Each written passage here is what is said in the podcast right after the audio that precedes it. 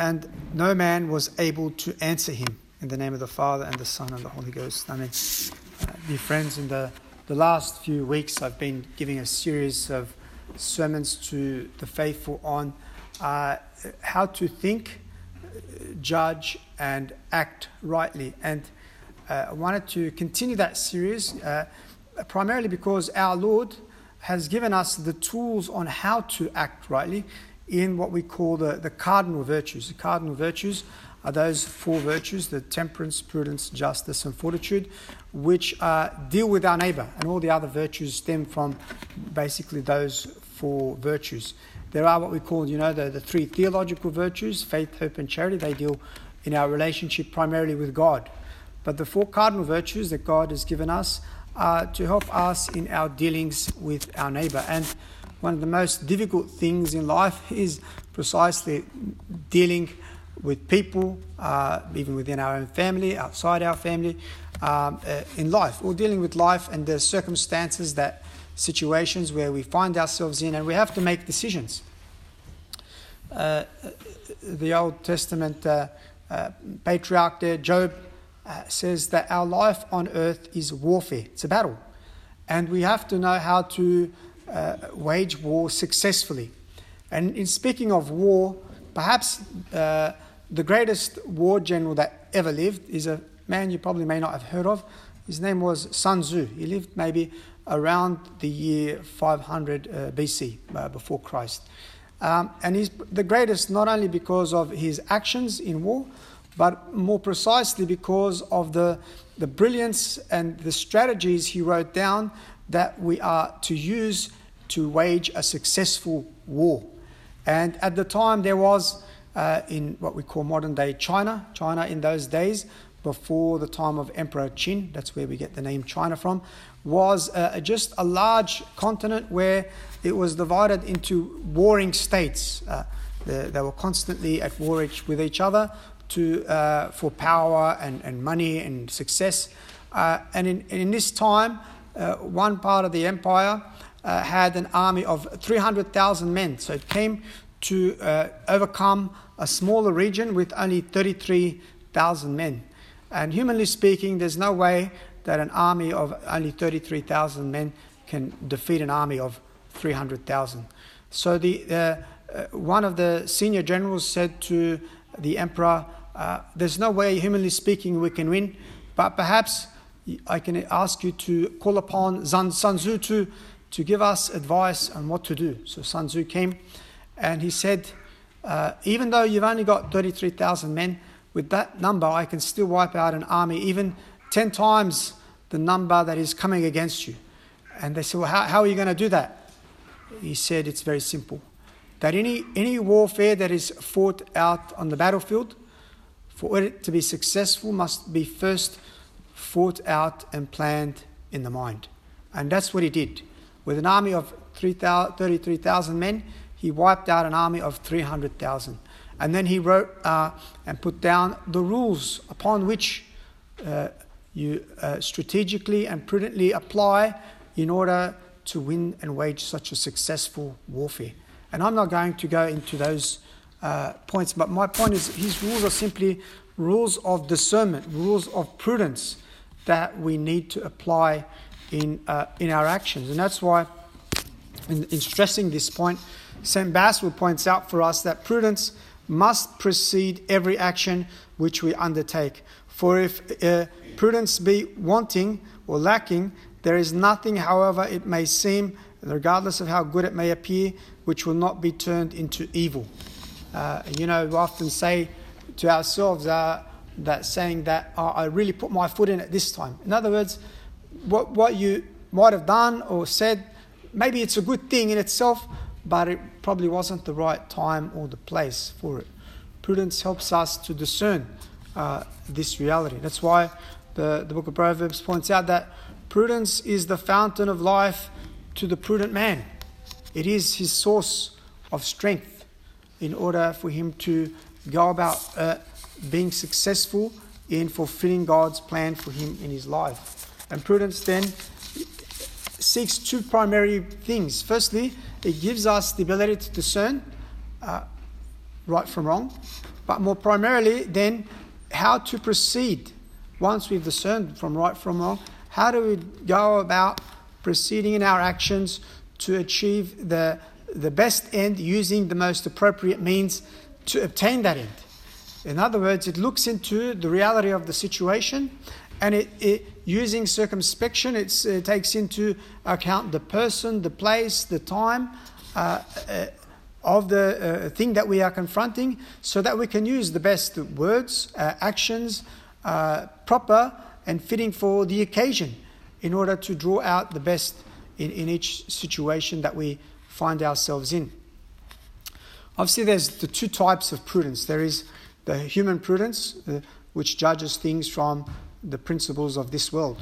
But we are talking more about the supernatural prudence, which takes uh, God, takes God and uh, the, va- the virtue of faith for its foundation. Uh, that's the prudence that we are looking at today. The prudence requires some, some helpers, help from other virtues.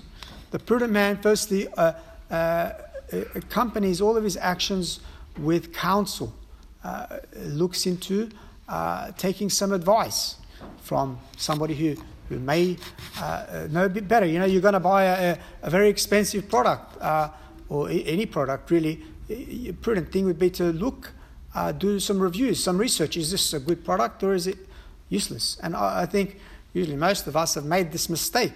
We click, the thing looks good, and then we get this, uh, this flimsy, useless product, which is not what it promised to be.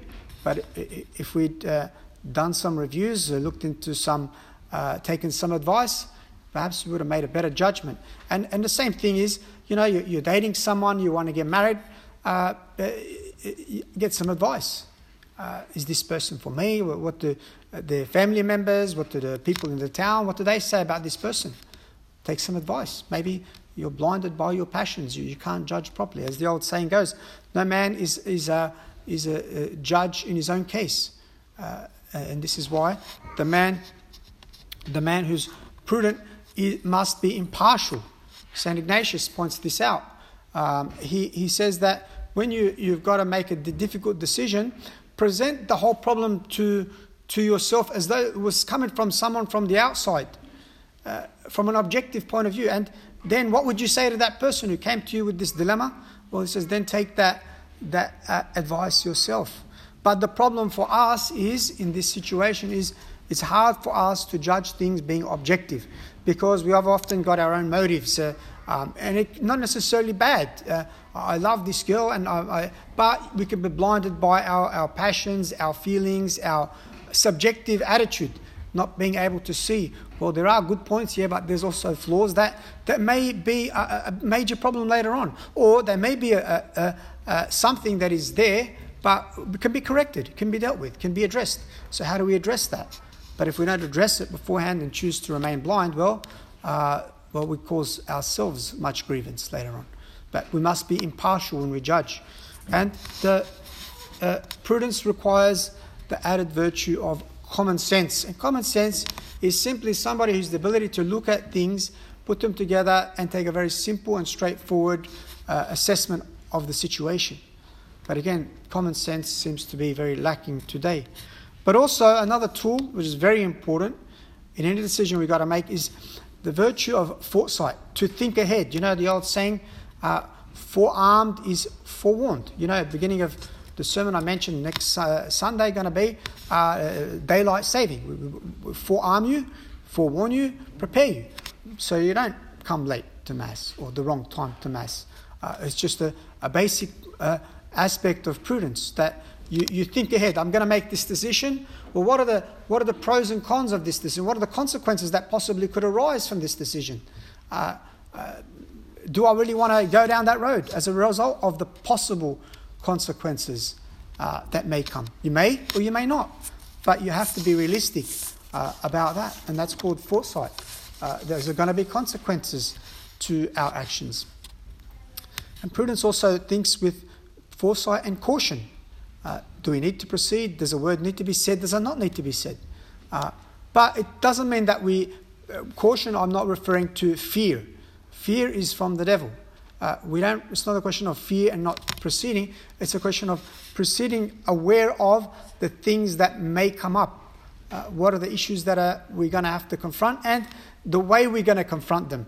Uh, people obviously have feelings, emotions, so we have to take that into consideration in the way we address or, deal with them.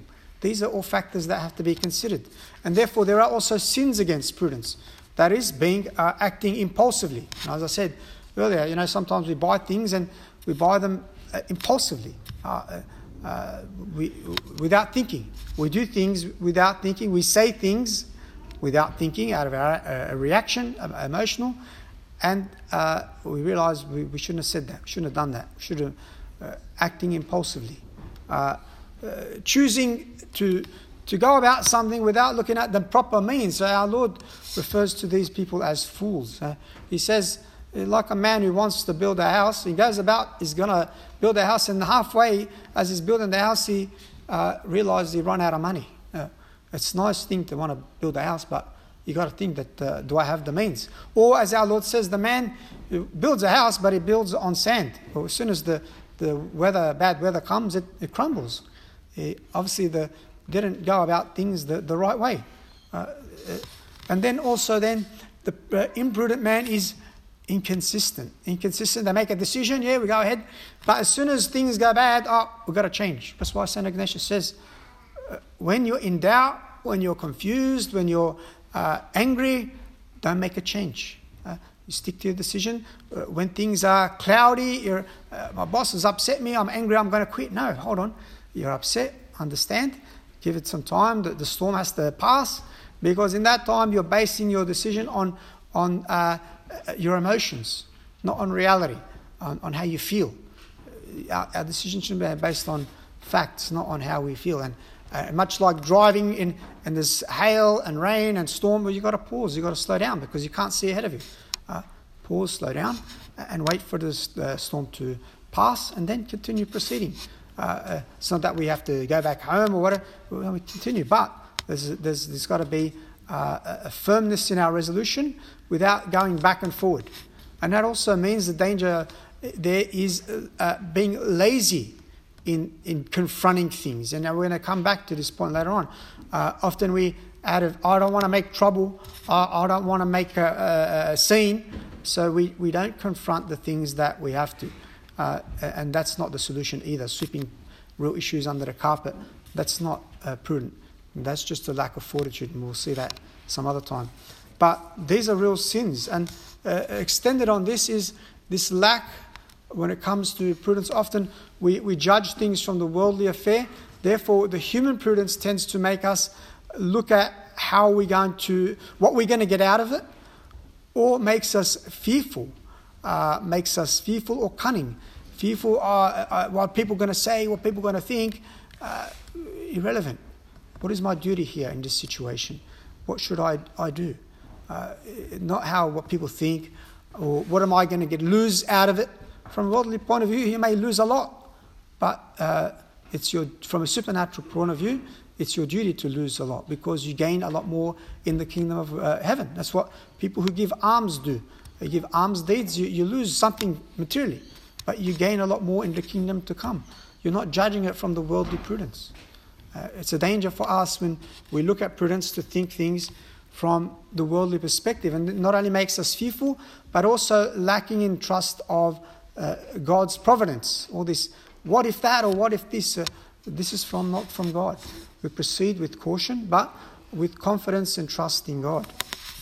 And so, some practical, some practical tools for you today uh, that will assist you in whatever thing you're dealing with. It can be a person, place, uh, event, can be used in any field of life.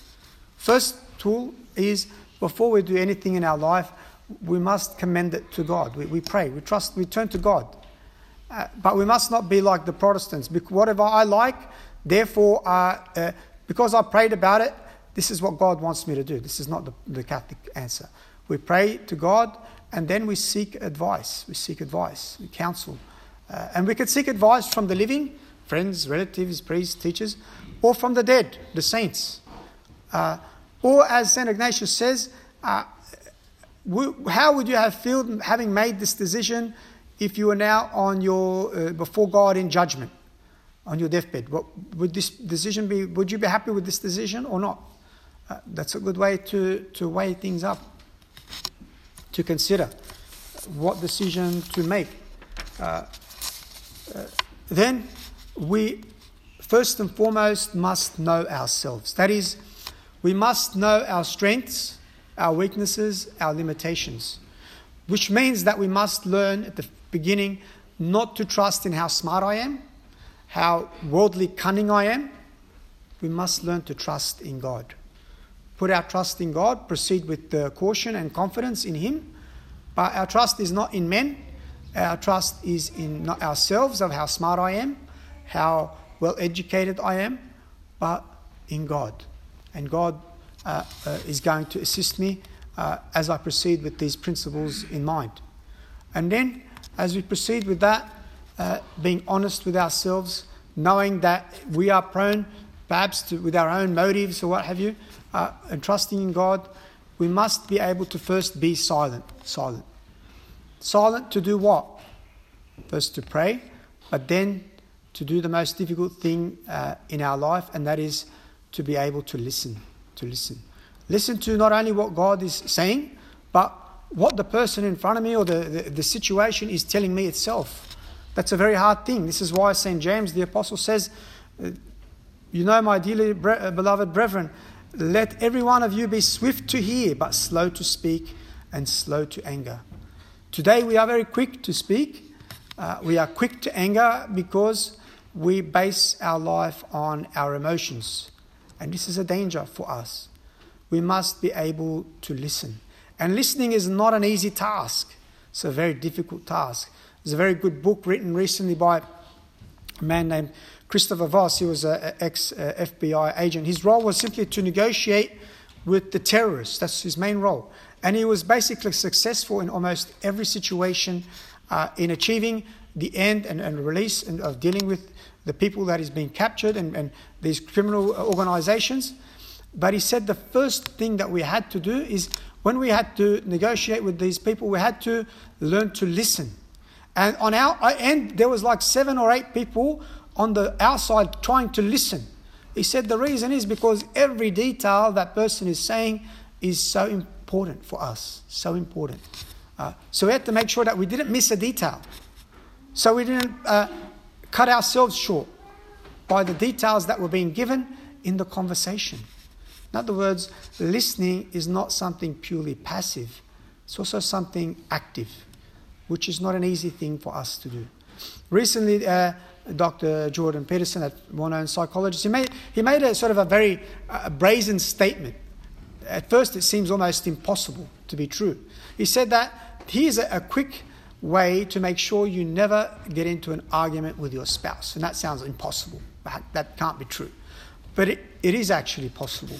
And he just simply says, very simple, when your spouse or somebody states something that's going to make you upset, he says, simply just don't respond to, uh, don't come back with your own response. Simply restate to them what you think that they actually said and make sure that it's actually what they are saying. In this way, what do you do? You disarm them by showing A, you're concerned for what they've said, B, you're trying to listen to what they said, and see that you want to be clear about what it is that they have said. Already you've won them just in this aspect, that you are concerned uh, to what they've said. And what does that show? That shows that you are giving them empathy. Empathy doesn't mean that you are sympathetic to their cause. You, you can be dealing with a murderer, you can be dealing with the devil. But the point is, it's irrelevant who you're dealing with. It is important, nevertheless, on our part to be clear, uh, to show them that we are empathetic. And what it means to be empathetic is simply to say, I understand where you're coming from. Our Lord, when he's tempted by the devil in the desert, our Lord is empathetic to the devil. What does he say to him? He says, Yeah, I know what you're asking.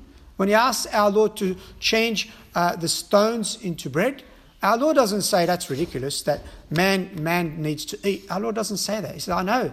I know that man needs to eat. Uh, he says, but man does not live on bread alone.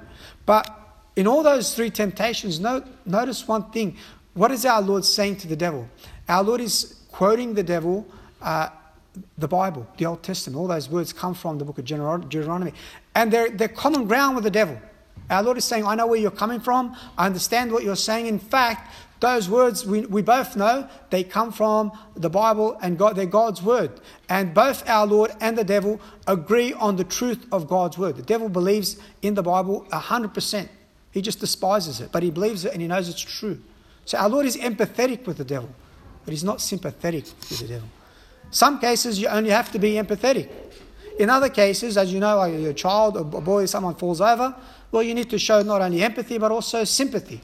Uh, so, as St. Paul says, uh, we become all things to all men in order to gain all men. And, and, often, you know, sometimes a child falls over and they're in tears. As soon as you show not only the empathy and the, then the sympathy with the child, it's like the pain has gone away. They're, they're gone up and playing again. Why is that? Because you've dealt with the heart of the, the issue that they're wounded and they need they need a consoler. And that consolation, it's like it's taken away the physical pain very often. Uh, and, and we can do that. We can look at the situation.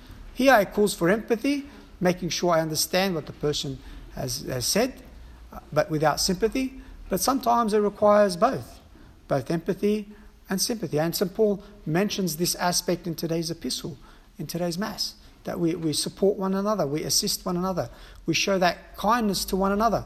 And our Lord gives the main principle do unto others what you would them do to you. Uh, apply that principle to your neighbor. How would you want them to deal with you? Or to deal with them the way you would want them to deal with you? It's, it's a profound principle that our Lord Himself uh, gives to us. St. Ignatius points this out. He says, We ought to be more ready to give a favorable interpretation to the statement of others than to condemn it. But what if, what if the statement of the other is clearly sounds totally wrong? What do we do then? Well, St. Ignatius answers this. He says, if what they said can't be given a, a favorable interpretation, then we ought to at least ask them, what did you mean? And often, often people don't even give you that, that basic level of decency. They'll just say, oh, so and so said this. Well, well, what did, did you ask them what they meant by that? Uh, no? Well, you just presumed badly. That's, that's not a good spirit. What did they mean by that? Uh, and then, if it's very clear what they meant was 100% wrong, then St. Ignatius again says, then in such a case, it ought to be corrected with love. But what if they refuse to listen? Well, then, uh, uh, St. Ignatius says, if that doesn't suffice, let the Christian try all suitable ways to bring about to the other a suitable understanding so that they may be saved. Try and instruct them, try and help them because if they don't, if they go down the wrong path, uh, they may lose their soul. It's a, it's a question of faith and morals. Very important. Uh, it's, it's our duty to assist them in any way we can. Uh, sometimes, you know, you're dealing with people and they, they can be very strange, they can be very odd, they can be also maybe, if I can say, their reaction can sometimes seem like that of a psychopath. Can be.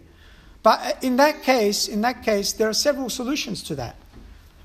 Firstly, that first we must understand everybody has a religion. What do I mean by everybody has? I, mean, I don't mean everybody believes in God.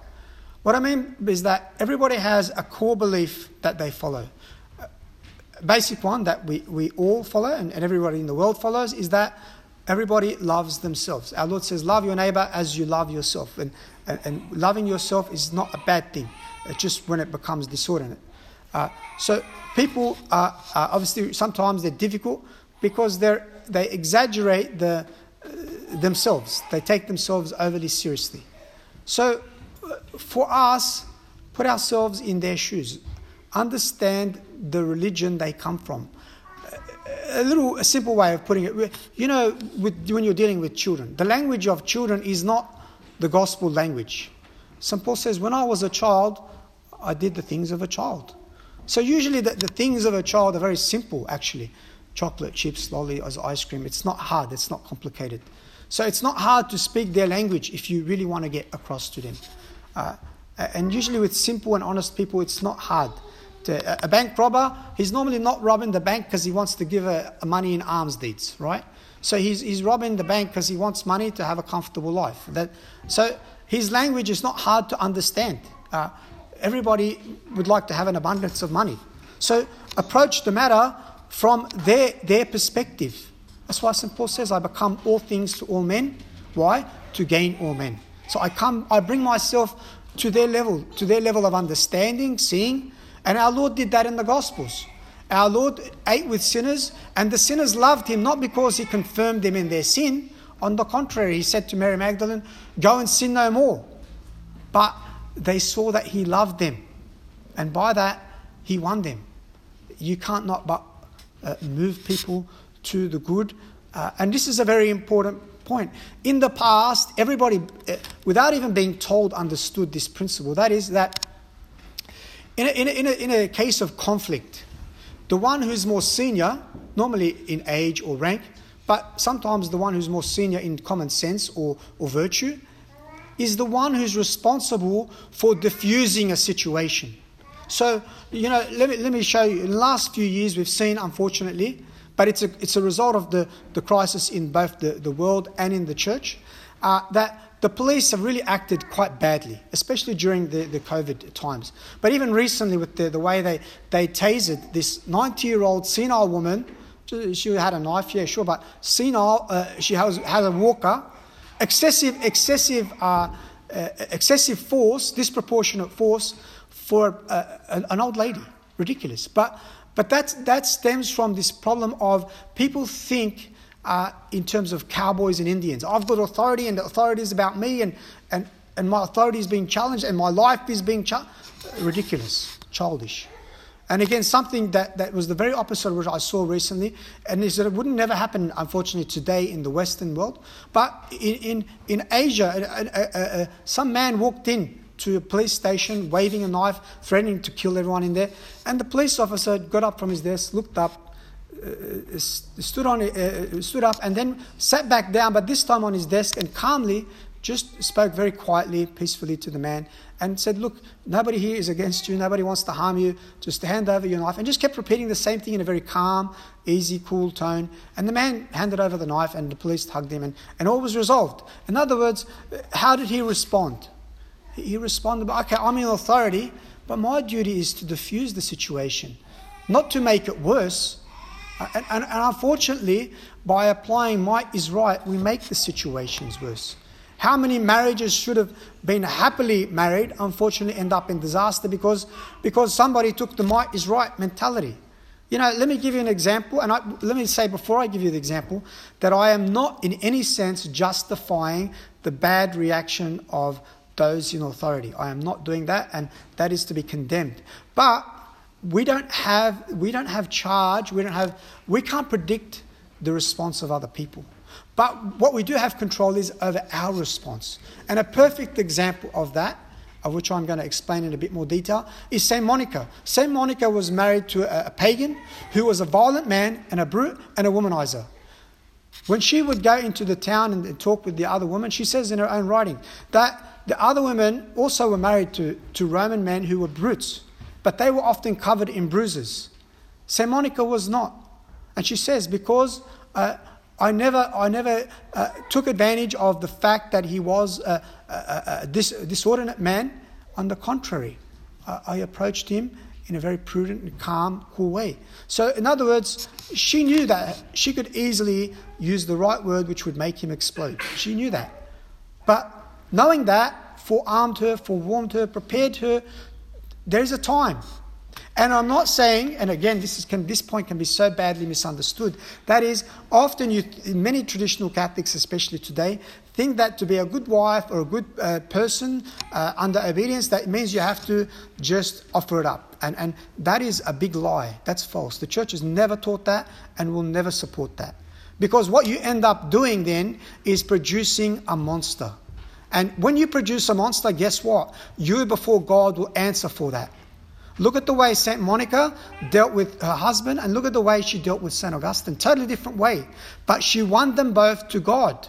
She was quite scathing and severe to, to Augustine. And she won him to God. She was prudent, but at the same time with her husband, there were times when she did correct him. She did say things to him. But there was a time, a place, and a manner. They're not the same thing. She didn't sweep things under the carpet because if she did, she would have produced a monster in her son who would have went to hell and her husband who would have went to hell. No, she dealt with things. She addressed things, but in the proper place, manner, time, according to the disposition of each one that is involved. This is the, the plan. Uh, uh, there's a place, there's a time. This is the Catholic answer. You know, today, unfortunately, those in authority, most of them not only don't belong there, but they like this present Pope. He runs the church like a tyrant, a dictator. And our Lord tells us, the greatest among you will serve. One of the greatest titles in the church in the past for the Pope was the title of the servant of the servants of God. Our authority shouldn't be something that those under us feel, but that they, they understand is a protection, a blessing, a grace, and assistance for them. Why so many today resist and resent those in authority? Because often they are disgusting. And, and you see this today with the, the civil uh, uh, uh, authorities. The way that they think that their authority is for them. And they can keep adding and imposing more and more laws. Uh, and at the same time, they forget that they are civil servants, servants of the people, not the dictators and judges of the people. Uh, that's not the spirit in which we lead, we govern. Our Lord said, Learn of me, not because I know everything, but because I am meek and humble of heart. My burden is light and my yoke is sweet. That's how somebody in authority governs. That's how they should be to those under them or anyone they are dealing with. Uh, uh, whether it's an inferior or a superior. And again, our Lord at times is quite scathing in the New Testament. He takes cords and he makes them into whips and overturns the tables. And at times he says to the Pharisees, Your father is the devil. And other times our Lord is, is quite uh, like in today's gospel. He's, he, he gives and takes, he answers, he responds, uh, he questions. He's quite friendly, quite amicable, uh, uh extremely uh, calm, rational, solid each time is uh, each time our Lord is uh, using this uh, supernatural virtue of counsel of prudence in his dealings with each one to draw the best out of each one given the situation and sometimes yeah the best situation is to, to be blunt with the person. That's sometimes the language they need. And you know this sometimes with some children uh, all you need to do is give a glance. That's enough. Some children you need to say a word. Some children, you, you need to use more than that. Everyone's different.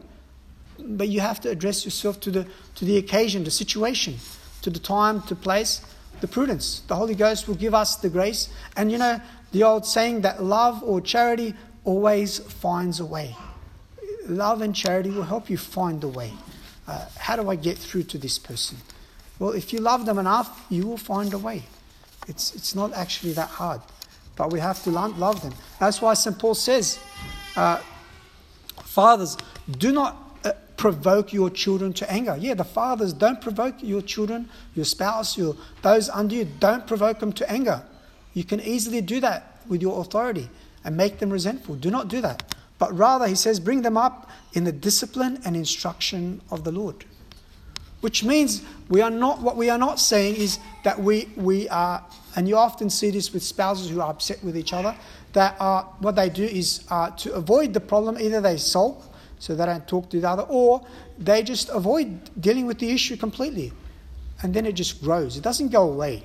It just grows and becomes a monster. And as I say, on Judgment Day, you'll become accountable for the monster you produced. You won't be let off the hook and saying that I just didn't want to be confrontational or whatever. Those excuses don't answer before God you know, spouses, uh, and it works for even uh, uh, superiors and inferiors. So, as an inferior, if my superior is doing something wrong or going about things even the wrong way, and I can assist them and say, look, I think this might be a better way, because we're there to help each other in some ways, to complement one another.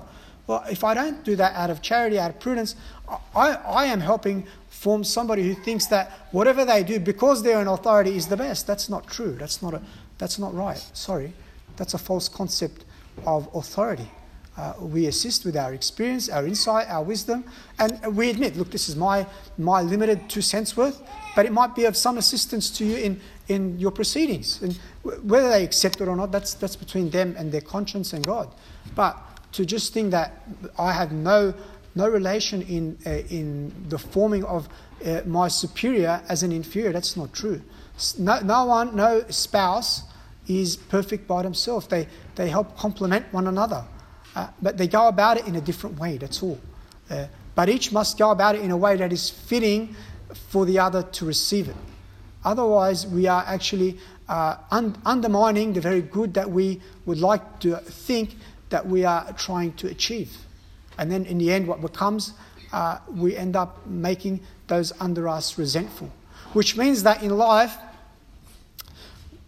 Sun Tzu makes this point in, in, in, The Art of War that we ought never to proceed in an action unless there's something to be gained by it. In other words, in life, pick your battles. You know, it's very interesting this point that Cardinal Newman makes. He says, in relation to the Holy Ghost and us, sometimes he says, your children, they will be childish. And St. Uh, Cardinal Newman says that in those instances, the best thing is to ignore it. Why? Because it says, in time, in due course, the Holy Ghost will make them mature. But in instances where your children are malicious, in those instances, yeah, you have a duty to correct them. And you ought to correct them in a way that's fitting for them. But you've got to pick your battles in life. That's the point. You know, if it's in a war, okay, so I move my men here and we, we, we conquer this little place. Yeah, but is that really actually beneficial for the war that we are waging? Or is that just wasting time and energy? And, and I think this is important. When we are dealing with people, events, situation, our family, we have to say, look, what's the long term goal that I'm, I'm out to achieve? It's not just, sometimes that's why the saints would, sometimes they would turn a blind eye to some things. Why? Because there's more to be gained in the future uh, than always nitpicking everything. There's time, there's more to be gained. We have to look ahead. Uh, is this going to benefit what I'm trying to form, or is actually in the long term going to undermine it? And this requires prudence. And you know, it's not by accident that the church, when she looks at all of the saints, she asks, were they prudent? Our Lady in her litany, we call her Virgin Most Prudent. Saint Joseph, we call him Joseph Most Prudent. Uh, and he's speaking on this very point in relation to Saint Joseph. Uh, Father uh, Albert Powers, the Jesuit, a well known author, says prudence is one of the supreme virtues of a ruler. The patriarch Saint Joseph was sold by his brethren into slavery. But through the special grace and providence of God, he rose to be the chief minister of uh, the Egyptian Pharaoh, in which uh, high office he displayed such prudence that the king gave him complete charge of his household, with authority to dispense as he pleased the royal property. Now he was the prototype of the other and greater Joseph, who was also by special grace and providence of God, rose from a humble station to the master of God's own household, with such authority vested in his hands as was never before entrusted to any living creature, whether a man or an angel, authority, namely to direct, guide, and instruct the child, that was God Himself, and to determine his actions and his mode of life. Saint Joseph, most just and prudent, pray for us. Father, Son, Holy Ghost. Amen.